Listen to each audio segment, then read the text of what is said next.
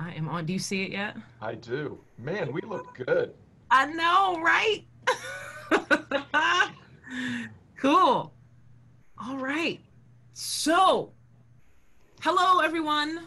Whoever's watching, I'm not really looking to see who's watching because I'll get distracted because I'm a creative.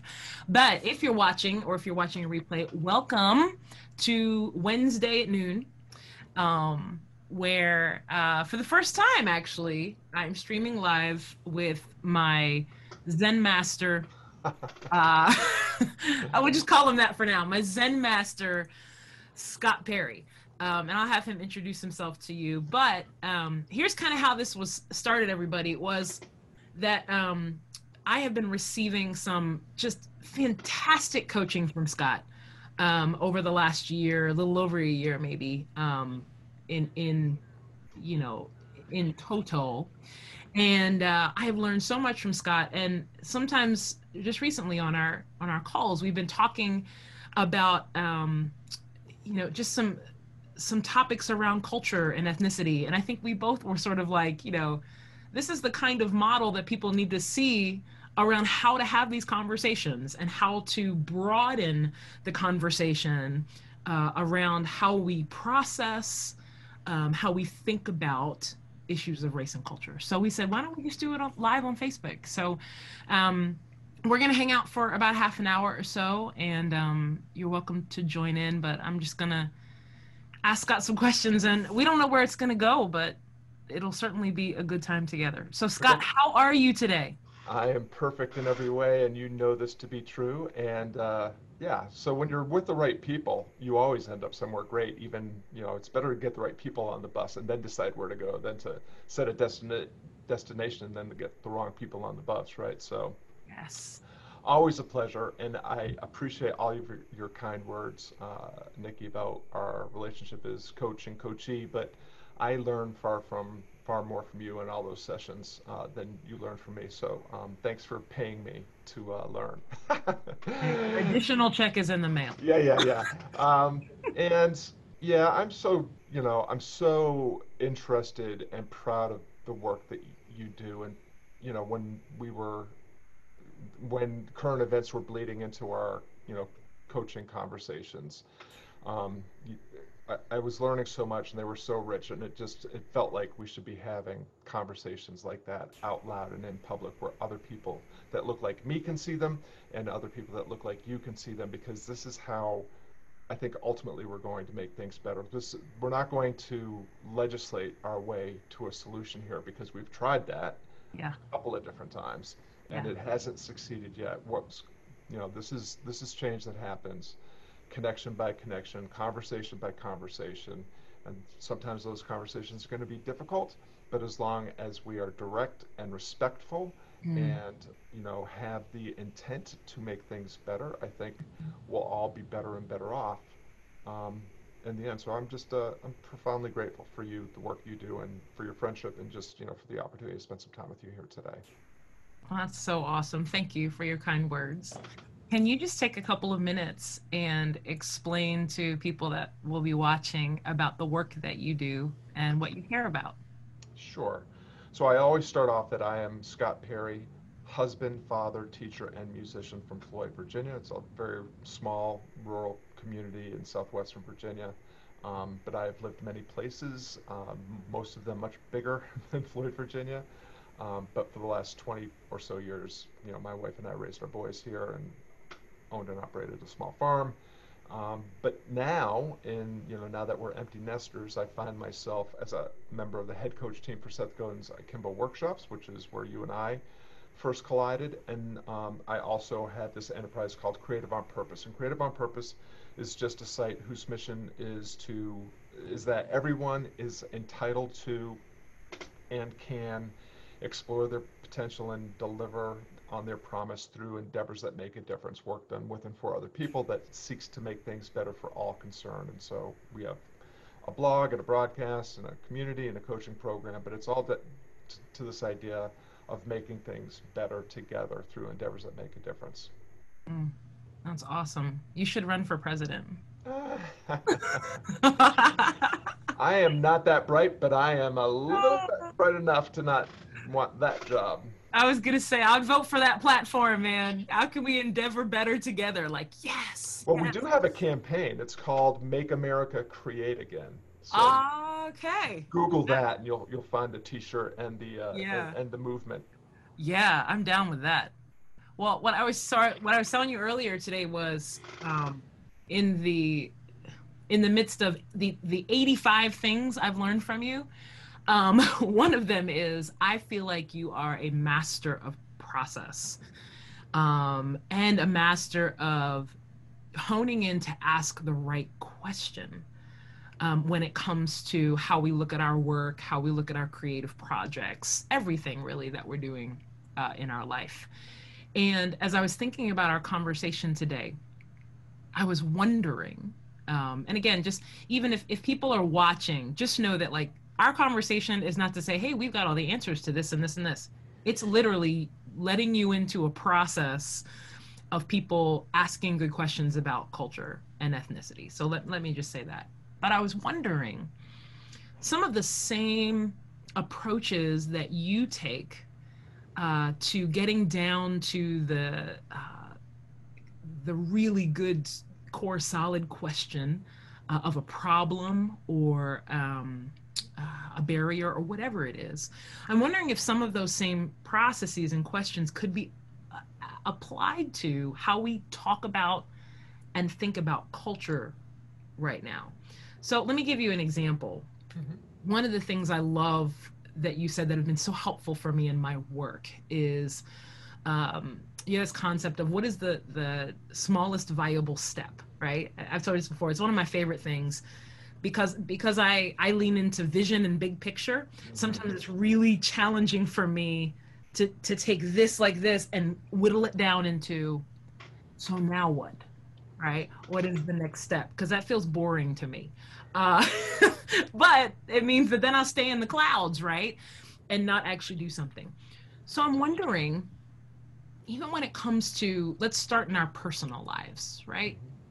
Moving even just a step closer in maybe a more diverse expression of our lives, or even moving into the curiosity of culture as it relates to ethnicity or come from.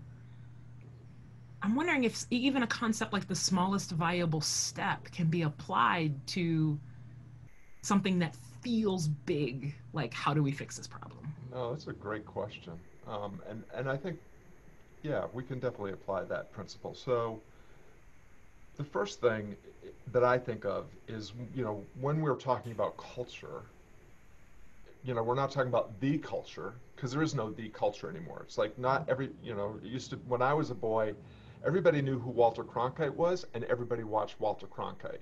And now nobody knows who Walter Cronkite is and nobody's watching like one place, one news source, right? Where there, there's thousands of them and we're all scattered finding the echo chamber of our choice. Like where can I confirm all my biases mm. and be with, you know, so so what happens is we define culture we define each other by the culture that that we come from and we define ourselves against or you know, in in opposition to the you know the differences and that's really unfortunate because to your point i think it's good to actually start kind of big picture and i think the big picture is we're all human beings and we're all on this planet. Like right now, we do have a global cultural issue, which is coronavirus. We we are all experiencing the same hardship at the same time. So, you know, there is this cultural moment globally around that.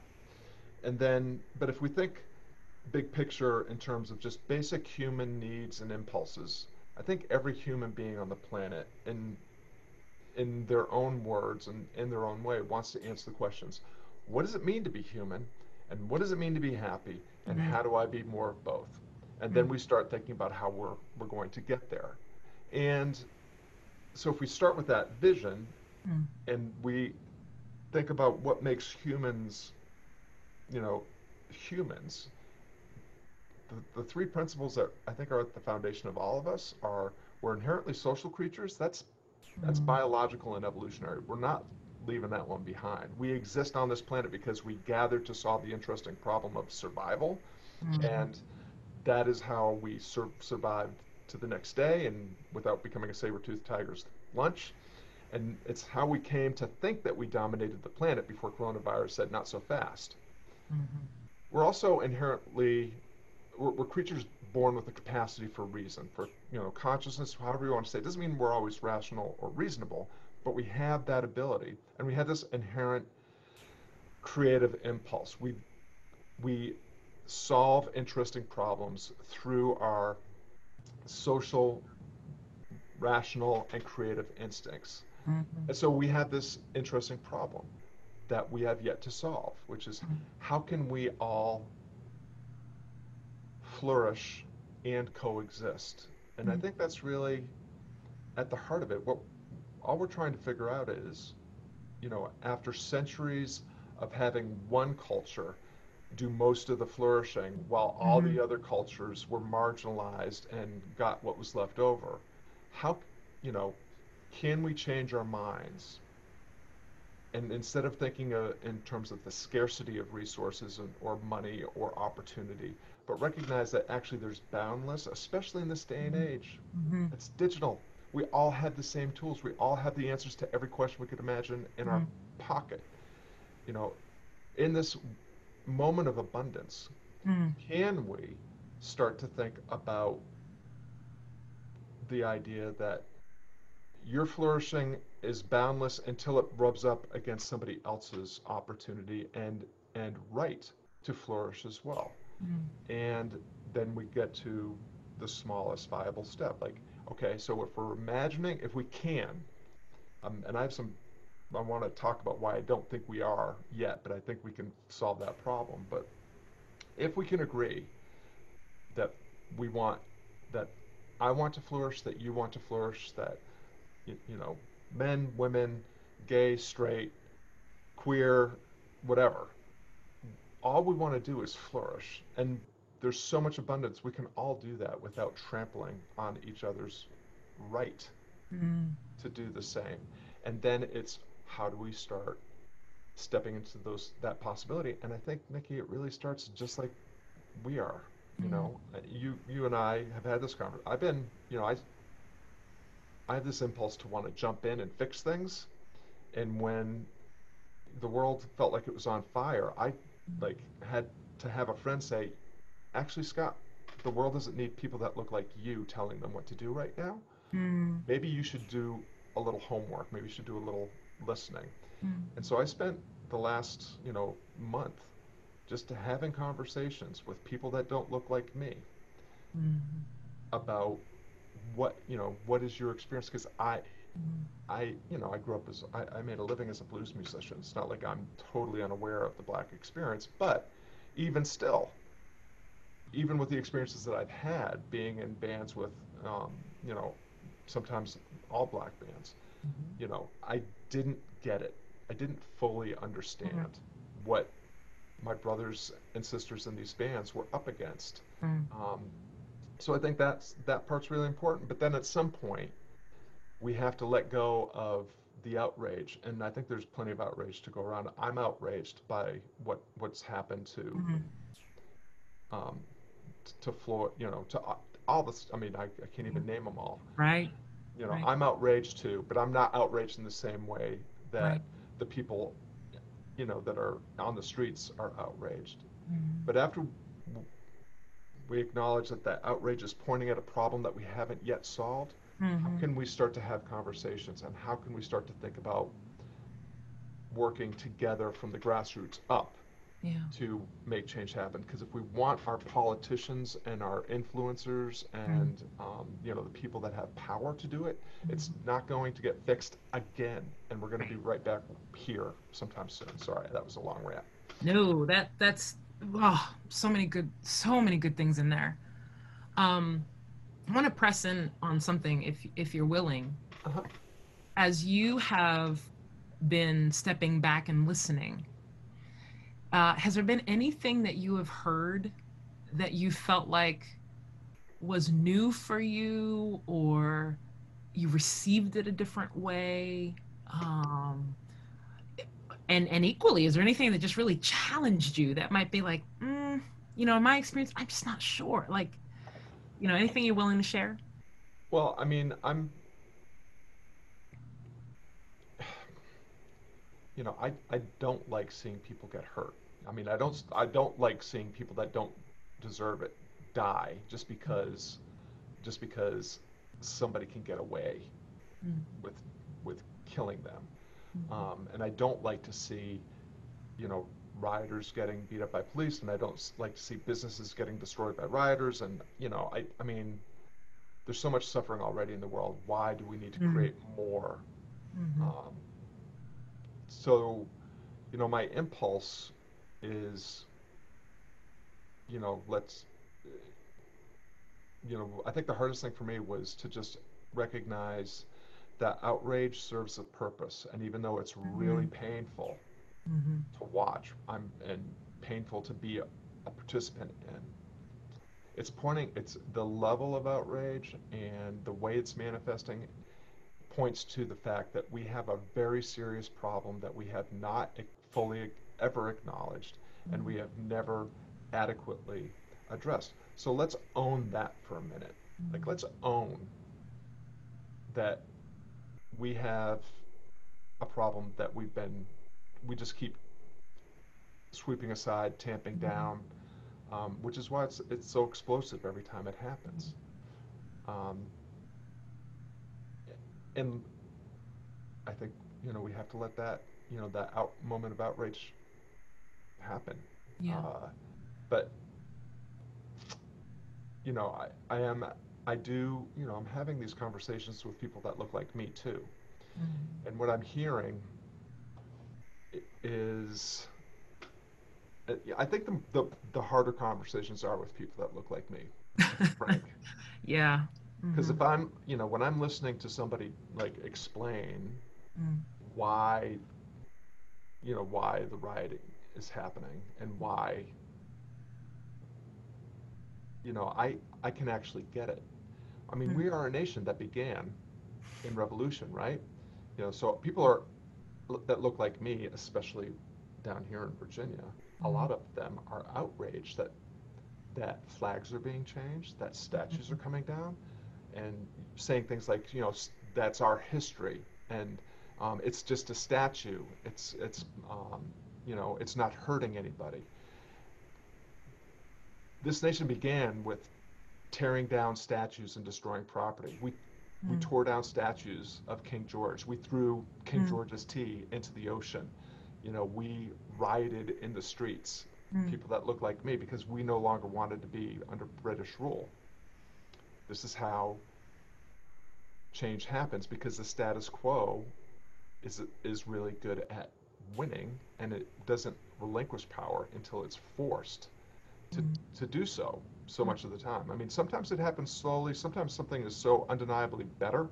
You know, this is why Gandhi and MLK and Mother Teresa, you know, those kind of movements are, you know, so powerful is because they had the patience Mm. to endure um, and build something that was undeniably better. Mhm. Um, but you know, Mm. again, MLK did a lot of amazing work, and and yet here we are still. So, being Mm. a little long-winded, but the, the, the problems that I'm having are, are with friends that look like me who are saying, you know, those guys are crooks. They're they're Mm. bums. They're criminals. Um, you know, and I just point out, you know, that statues are memorials. Mm. They are celebrating something. And when you think about the history of Civil War monuments in the South, most of them went out in the 1960s. Mm. And it was to remind people of color that Mm. the laws can change, but your position in this in in in this society is not going to change. And I mean, they were erected to impose order and fear and to Mm. help sustain a corrupt, um, you know, a corrupt system that only favored, you know, one segment of the population. Mm. Um, and the thing, the, the big problems that we have to overcome I think, are can we stop playing the finite game Mm. of, you know, I have the most money, I win. I, Mm. you know, I, um, people that look like me get the better opportunities, and the rest of you can fend for yourself. Can we play the infinite game where everybody gets the point is to keep everybody in the game and let everybody succeed to the, you know, to their abilities? Mhm. And then can we can we drop the fixed mindset that Mhm. this is this is the way we've always done it and this is the way we're going to continue to do it and can we have this growth mindset where, where we think you know everything is okay the way it is but i think it could be better and can we again you know step into that possibility Yeah. Hmm. Wow. Scott, what what questions? I'll ask us this a few ways. What questions do you feel like we're not asking um, in this conversation, or what questions do you hear that you're like, oh no no no, Th- there's a better question to ask than the ones that maybe we are being distracted by in our conversations around around culture. I think I, you know i think the, the, the question really to one of your earlier comments is what do we want what do you want you know what does what does what does black america which is again too too big right It's But- really big. yeah i mean but you know Every time somebody says that, I'm like, you know, that's re- a really diverse population you're talking about, Black and, America. you know let's I mean the wicked problems come with wicked questions right You Ooh, know, say that again. the wicked problems the problems that are really difficult to fix because they're very complex um, they come with wicked questions you know why why is the prison system Hmm. look the way it does you know why is it corporatized why is it made why Hmm. are the consumers you know mostly black men. Why is that? Like that's a wicked question that we need to answer and we need to address because you know and are we willing to you know a question another question is are we willing to accept science Mm, instead of anecdotes? Mm, you know this is the big problem with the conversations i have with people that look like me is you know well my parents had a hard time. My parents were immigrants you know my parents you know didn't have two dimes to run rub together and you know they made the, they they they sacrificed and worked for everything they had. Yes. Mm, don't deny that your your your parents or grandparents worked hard, but they didn't grow up in a in a in in a, in conditions where they're being precluded Mm. from opportunity was systemized by the government, where it wasn't legislated by the government. Um, that's just different. And can you know? So can we? Can we accept fact? Can we accept science? You know, there is no good scientific or factual reason for why we have the disparity in income, in imprisonment, in housing, in any of a number of things. You know, like let's, you know, can we can we start to talk about those questions? mm. And and when the evidence points to the fact that what's happening right now is a reflection of tr- what's true, are we willing to work together to change that? Mhm.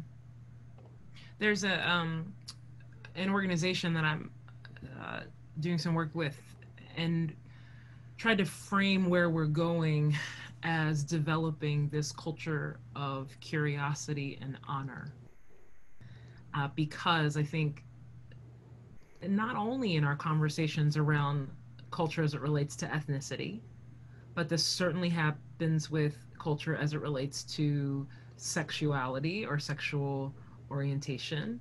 Um, it, it's culture as it relates to political leading. It's culture as it relates to, you know, educated or non educated, rich or poor, whatever it is. It seems like as a culture, we have continued, not in every every space, but certainly enough, continue to kind of plant seeds of uh, the fear of difference Hmm. Um, and it's just something I think about a lot. And part of it's my personality, right? Because my personality is I'm just curious about everything, right? I ask a lot of questions about a lot of things. And so when I meet someone that's different than me or thinks differently than me, my first response most of the time is curiosity, almost like a, oh, look at that. You know, like I, I if I sometimes I feel like I turn into a seven year old, right? When somebody comes into my space that that has a different thought or, or whatever. Um, and I'm just sometimes I wonder what it takes to get to that point where when we are met with uh, things, a thinking, a lifestyle, whatever that is different than ours. When do we get to the point where we can be curious um, and even honor, particularly some of the most beautiful parts uh, of of culture or thinking or or that kind of thing? I remember um, several years ago uh, during the election, the 2016 election, and I remember after the results came out of that election, um, I'll never forget. Um, and this is not a political statement; it's just an experience. I'll never forget sitting in my living room and I, I stared out the window for about 15 minutes because that week we were about to, my husband and I were about to drive to uh, Indiana, where his family lives, which means that we had to drive through Ohio. Like it's a long drive, right? And I was thinking that morning because of some things I had seen during the political campaigns. My first thought was, are we going to be okay? Based on my experience of, of how I experienced the the elect, the uh, political campaigns. And so I remember feeling great fear. And so what I did was I picked up the phone and I called one of my very good friends who votes very differently than I do. And I got on the phone with them and I said, Hey, I need you to talk me off the ledge. All right. And I said, I just need you to tell me what matters to you. Like, what matters to you that would then lead you to make this decision to, to vote for this person or this way, or really any decision, right? What, what matters to you that? And I, I called this person and I called another person that I'm I'm in relationship with um, but I didn't call them to cuss them out. Mm-hmm. You know, I didn't call them to, even though I was feeling deeply about some things, but I called them to say, just help me understand because I love you, right? And we're in relationship with each other. So I respect you and honor you enough to ask you, like, give me some context. What is it that I don't understand about someone like you that might make choices to do whatever it is right? That was kind of my my first question. So i guess my question to you is am i nuts?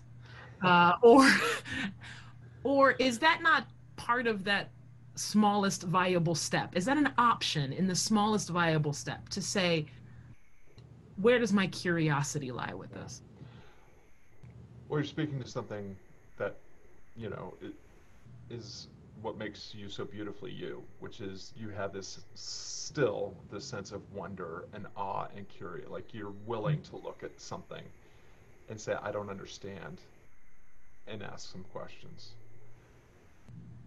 And I think, you know, human beings, again, by biolo- biological and evolutionary imperative, we are creatures that embrace the status quo. We are in love with certainty, even when, even when the status quo is not serving us. Mm. We like to know where we stand and what's expected. So, you know, you see this in, you know, women that are in terrible relationships or people that are stuck in a job that they hate. It's like, you know, I'm not leaving because it could definitely be worse, right? But mm-hmm. and we mm-hmm. rarely think about the aspirational part, or we're and let's back off that a little bit. It's it's it's something that through institutional education hmm. and mm. the way that society and the economy runs, where you know we are taught to be mm. compliant and to be satisfied with the way things are.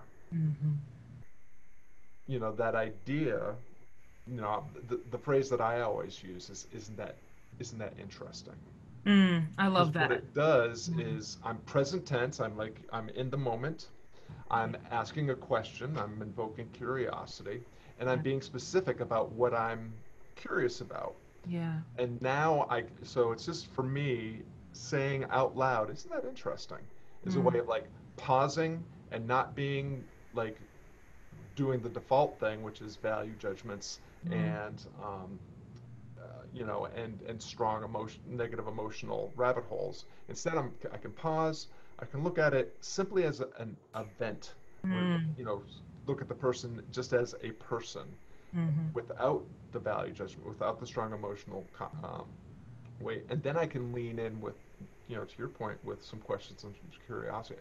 My experience with the election was not dissimilar, um, and I, I was surrounded. You know, I, I live in a community that, the, a county that voted for the Republican, Republican, but there is a strong, um, you know, Democratic base here too. Mhm. So the county went to the Republican, but we're almost evenly divided here. And so I was surrounded by Democratic friends who were in despair, who were in dis- just distress about what had just happened and like what the implications of that were. Um, and my response oftentimes initially would bother them. Mm. And I'd say, you know, the people that voted for the Republican, Mm. they thought that that was the right thing to do. They believed that that was the right thing to do. And there's they have good reason for them based Right. on their experience and belief. They they they could cogently tell you Mm. why they they voted that way and why they think that that's the best um, person to to Mm. head our government. You know, but if you want to find out, you'll have to ask. Mm. You know, and uh, in the George Floyd situation, I mean, my immediate response is, Mm. you know, after I sit with the despair, Yeah. is to say, you know, both both individuals in that situation thought Mm. they were doing the right thing, Mm. and you know, maybe one of them is a sociopath. I don't know, right. but you know, Right. sociopaths and psychopaths are a very rare thing. Mm. Um, you know, what was it about the policeman's culture and training Mm-hmm. that that made him feel like that was the right thing to do. Um, and so, like having empathy for the person who I abhor and Mhm. having empathy for the victim um, allows me opens the door to you know to possibility like to, to the idea that I don't actually know Right. what's going on. So Right. why would I leap to a conclusion?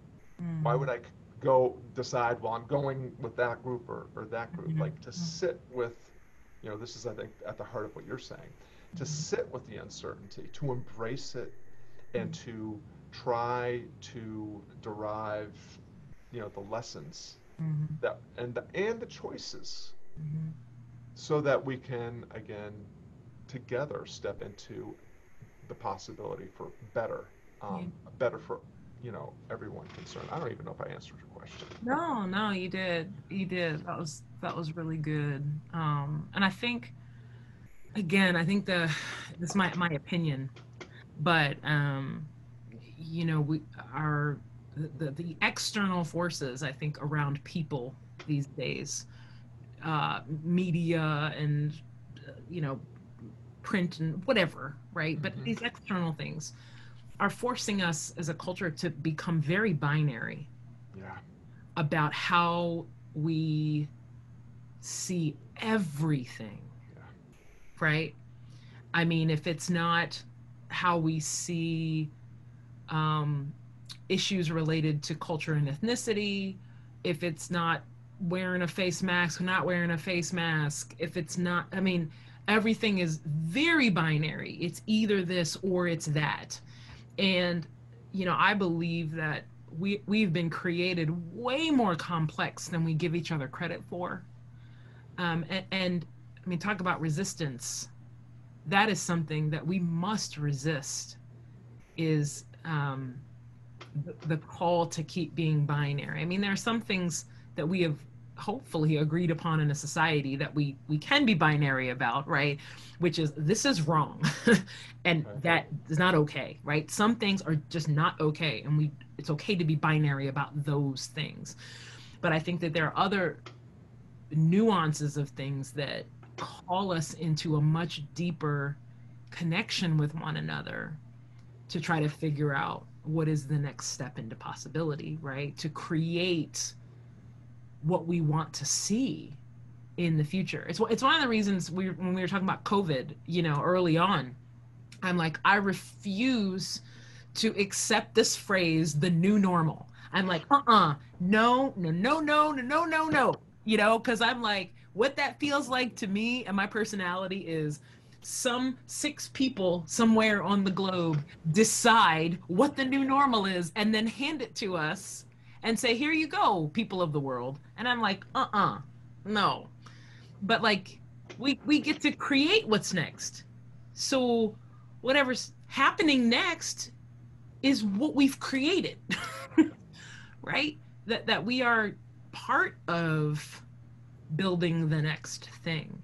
And just the importance of resisting this binary approach to creation mean you and i both know as creative people it's it is not black and white. It's not binary. It's freeform and it's improv and it's laughter and it's tears sometimes and it's you know all of that in the creative process. And that is what is before us and available to us as we create the smallest viable step uh, as a culture. Even we get to create that. Yeah. I mean I, I totally agree that we tend to see things as this or that instead of thinking, And I mean, I think it's as simple as just putting the conjunction and instead, mm-hmm. right? Like, yes, this and. Yes. Um, mm-hmm. So, I'm, I just finished reading a wonderful book um, by Natalie Nixon called The Creativity Leap, which I highly, highly recommend. Mm-hmm. Um, she talks about she had her creativity her approach to creativity is to have a toggle switch be, between wonder and rigor and i love mm-hmm. this this the way that she's framed this because a creative must have wonder we we are stepping into the unknown we are you know the act of creation is breaking what is to create something that has not yet existed. That's right. what creatives do. Creatives right. break things and make things. Yes. Um, ah, that needs to be on a T-shirt. what do you do? I make, I break things and I make things. but if you're going to make something of yeah. value, if you're going, and you know, we make things to make to to make change happen, mm-hmm. to bring about transformation, and if you're going to create at that level, it takes rigor. You have to be committed. You have to be resilient. You have to be willing to fail. You have to be willing to take chances and accept risk. You need to be willing to collaborate. Um, you know, you need to be generous and do this work with and for others, and all you know, all of that. The other thing that co- comes to mind, based on what you're saying, is you know, with the idea of things being binary, is uh, everything that you were just saying to me I mean, it's brilliant because it points to the most important thing that we don't acknowledge often enough, which is agency. Mm. We actually, so we act a lot of the time like life is happening to us. Mm. And it's true mm-hmm. that we don't control mm-hmm. much of anything. Mm-hmm. But we control the only two things that are required for us to make sense of and influence mm. what happens next. We control the quality of our thoughts and we control what we decide to do next. Mm. And so if we stop thinking this or that, to your point, mm-hmm. and start to think, you know, this is, this is what it is, mm-hmm you know, again, objectively, no, you know, with, with some emotional detachment, and this is this is what I want next. Mm-hmm.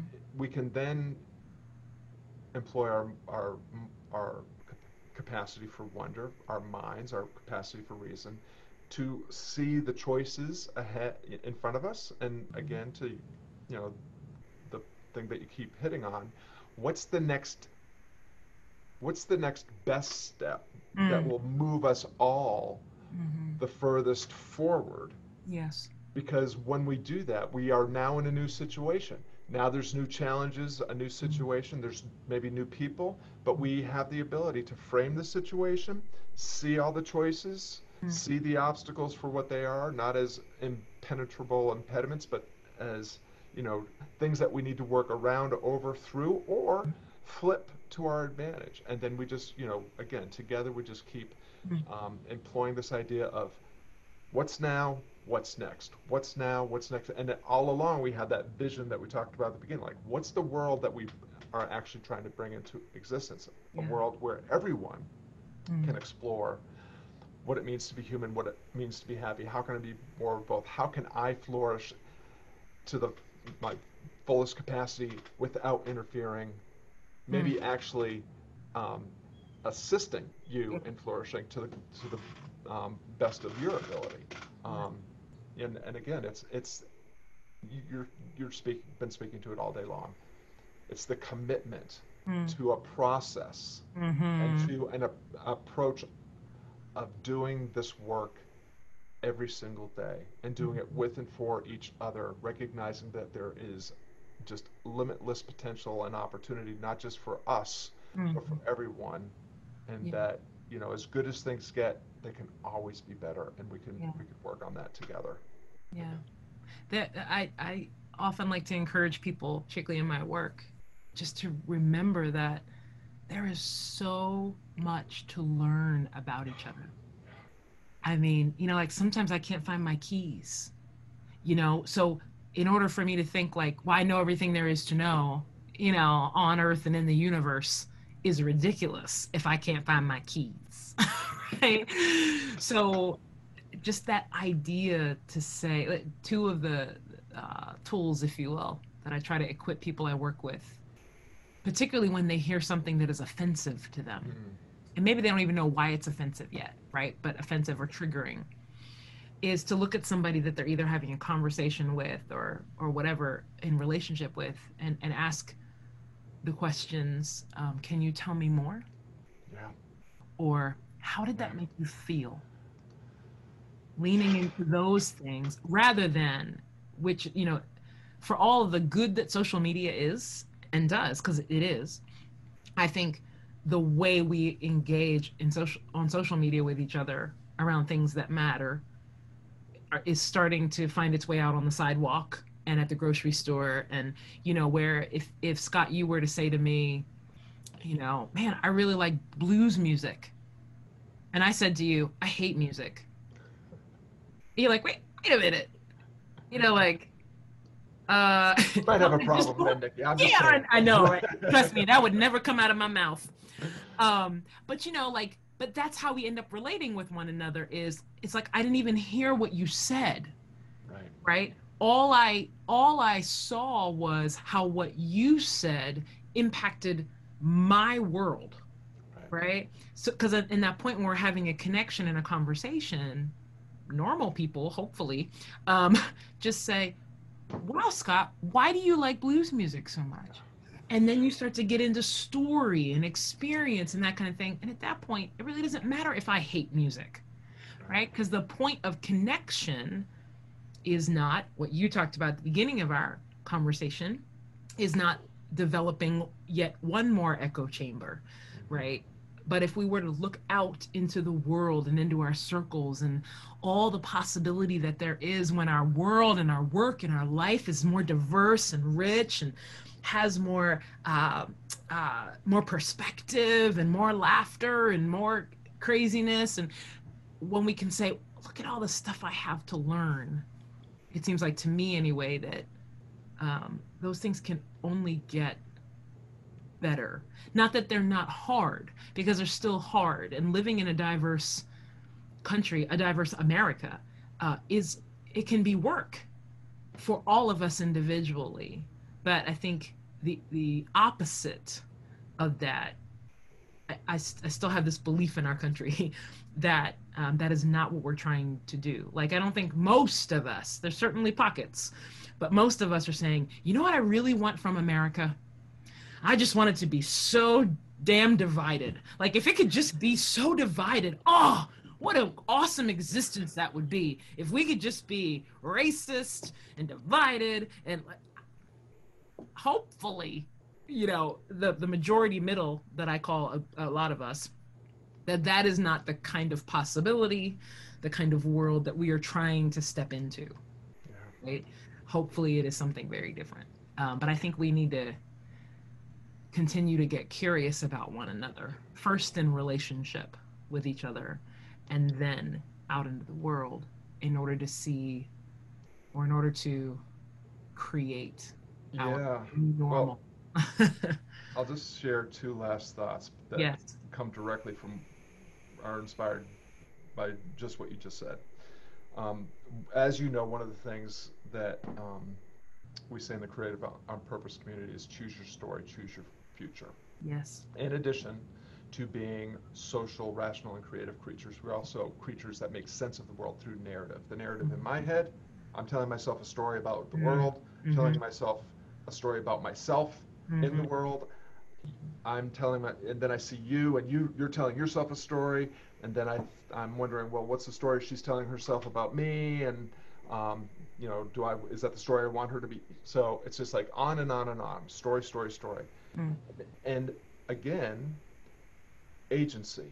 You mm. can actually control the story. Like it's, I'm telling you, it's simple. It's just that mm. simple is never easy, and so you know, to your point about the fact that it's going to be hard, mm. have you ever achieved anything worthwhile or made something of value that mm. didn't involve commitment mm. and rigor? Hmm. That's what makes it worth it because we are building identity and forging meaning by doing the work. And if we do that work together, we are building affiliation enrollment, investment. Now we all yes. are on the same journey and we have a vested interest yes. in helping each other because that's the only way we both get to where we want to go.